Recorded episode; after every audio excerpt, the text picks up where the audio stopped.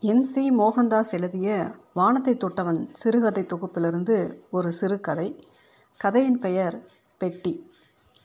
பல்லவனுக்காக கால் கடுக்க நின்றிருந்த போதுதான் பஸ் ஸ்டாப்பில் இருந்த அந்த பெட்டி விமலின் கண்களை உறுத்த ஆரம்பித்தது. சிவப்பு கலரில் வர்ணம் பூசப்பட்டு சதுரமாய் தெர்மாஸ் போல தலையில் கைப்பிடியுடன் இருந்த அதன் கவர்ச்சி அவனை ஈர்த்தது. மாமா அதை பார்த்தீங்களா? என்றான் உற்சாகத்துடன். சேது அதற்கு பதில் சொல்லாமல் நரசிம்மராவ் மாதிரி உம் என்று நின்றிருந்தார். அயோத்தியோ பஞ்சாப் பிரச்சனையோ புதிய பொருளாதார கொள்கையோ அதற்கு காரணமில்லை. ஹர்ஷத் மேத்தாவும் காரணமில்லை. எத்தனை வெட்டி விட்டாலும் படுவா வந்து வந்து ஒட்டிக்கொள்கிறானே. இவனிடமிருந்து விடுதலையே கிடையாத என்கிற கோபம். அவன் அந்த கோபத்தை கண்டு கொள்ளாமல் மாமா நமக்கு லாட்ரி அடிக்கப் போகுது என்றான். அருகில் வந்து கிசுகிசுப்புடன் அந்த பெட்டியை பார்த்தீங்களா?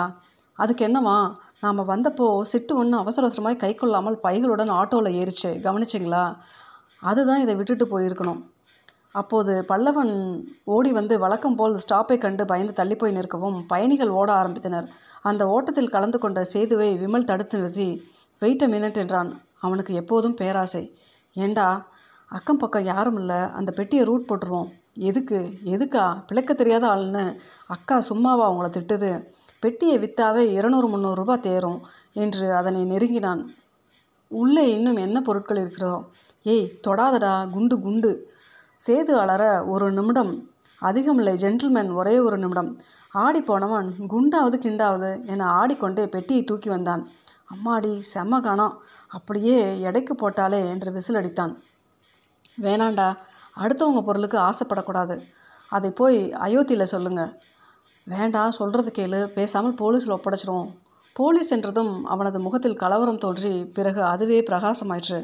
இதற்கு முன்பு பேப்பரில் படித்திருந்த செய்திகள் மண்டைக்குள் ஓட ஆரம்பித்தன. ரெண்டு லட்சம் ரூபாயுடன் பெரியவர் ஒரு தவறுவிட்டு போன பெட்டியை பொறுப்புடன் போலீஸில் ஒப்படைத்த ஆட்டோ டிரைவருக்கு கமிஷனர் பாராட்டு. அத்துடன் மேலும் ரெண்டாயிரம் ரூபாய் சன்மானமும் அளித்தார். அந்த ரெண்டாயிரமும் உதட்டுக்குள் சிரிப்புமாய் போஸ் கொடுத்திருந்த ஆட்டோக்காரரின் படம் அவனது கண்ணில் இன்னமும் இருந்தது. பெட்டியை சுட்டால் வெறும் பணம் மட்டும்தான் கிடைக்கும். அதையே போலீஸில் ஒப்படைத்தால் பணத்திற்கு பணம் பாராட்டு. அத்துடன் பேப்பரில் எல்லாம் பெருசு பெருசாய் ஃபோட்டோ வரும். எங்களது ஜோரான நேர்மையை பறைசாற்றப்படும். பேட்டி எடுக்கப்படும். ஆமாம் அதுதான் சரி. மாமா கிளம்புங்க என்ற பள்ளத்தில் குறிப்புடன் ஓடி வந்து ஆட்டோவை மறைத்தான். எங்கேடா? நீங்கள் சொன்னபடியே ஸ்டேஷனில் போ பெட்டியை ஒப்படைச்சிருவோம். ஈ என்று அவரையும் ஆட்டோவுக்குள் அழைத்தான். அவனுடைய திடீர் மாற்றம் அவருக்கு விளங்கவில்லை. அயோக்கிய பயல் என்ன திட்டம் போட்டிருக்கானோ என்று பயந்தார். மீட்டர் போடா போடாமலே ஆட்டோவோட அவனுக்கு ஆர்வம் தாங்கவில்லை. கற்பனை ஓடிற்று.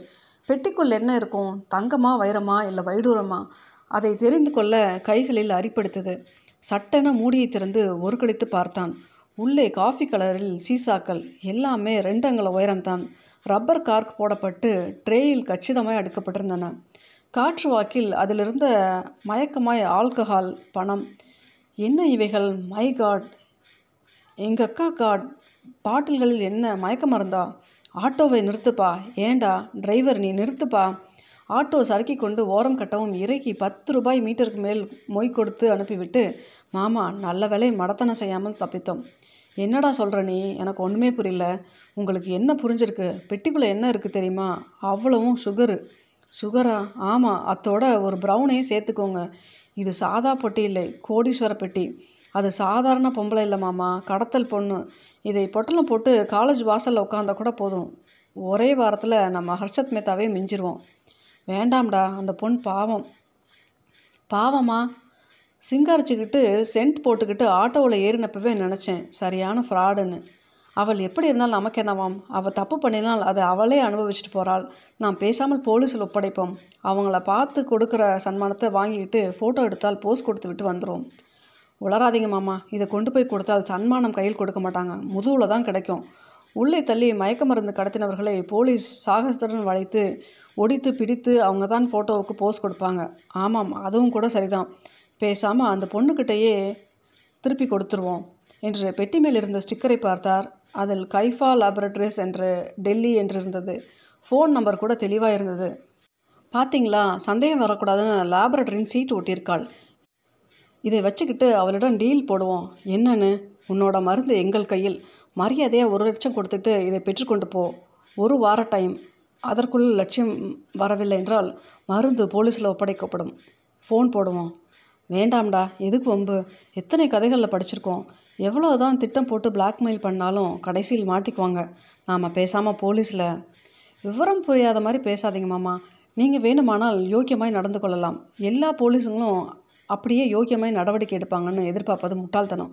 நம்ம விட அவங்க கில்லாடிங்க. காதும் காதும் வச்ச மாதிரி கேஸ் ஃபைல் பண்ணாமல் அவங்களே அந்த டெல்லி லேபரட்டரியோட டீல் போட்டு விடக்கூடும். போலீஸ் அப்படி கூட செய்யுமா? ஏன் செய்யாது? ஸ்டேஷனில் வச்சு கொலை நடக்குது கற்பழிப்பு. பேசாமல் வாங்குமாமா வழியே வந்த ஸ்ரீதேவியை எட்டி உதைக்காதீங்க.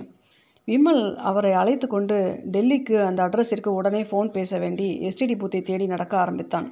அதே சமயத்தில் பக்கத்து போலீஸ் ஸ்டேஷனில் அந்த பெண் சார் என்னுடைய சிகப்பு கலர் பெட்டியை பஸ் ஸ்டாப்பில் தவற விட்டுட்டேன். அதை நீங்கள் தான் கண்டுபிடித்து தர வேண்டும் என்று புகார் கொடுத்து கொண்டிருந்தாள். அதில் எப்படி என்னம்மா வைத்திருந்தாய்? அந்த பகுதியில் காலரா பரவிருக்கிறது என்று ஜனங்களிடம் ஸ்டூல் எடுத்து டெல்லி லேபிற்கு அனுப்ப சொல்லி அரசாங்கம் சொல்லியிருந்தது.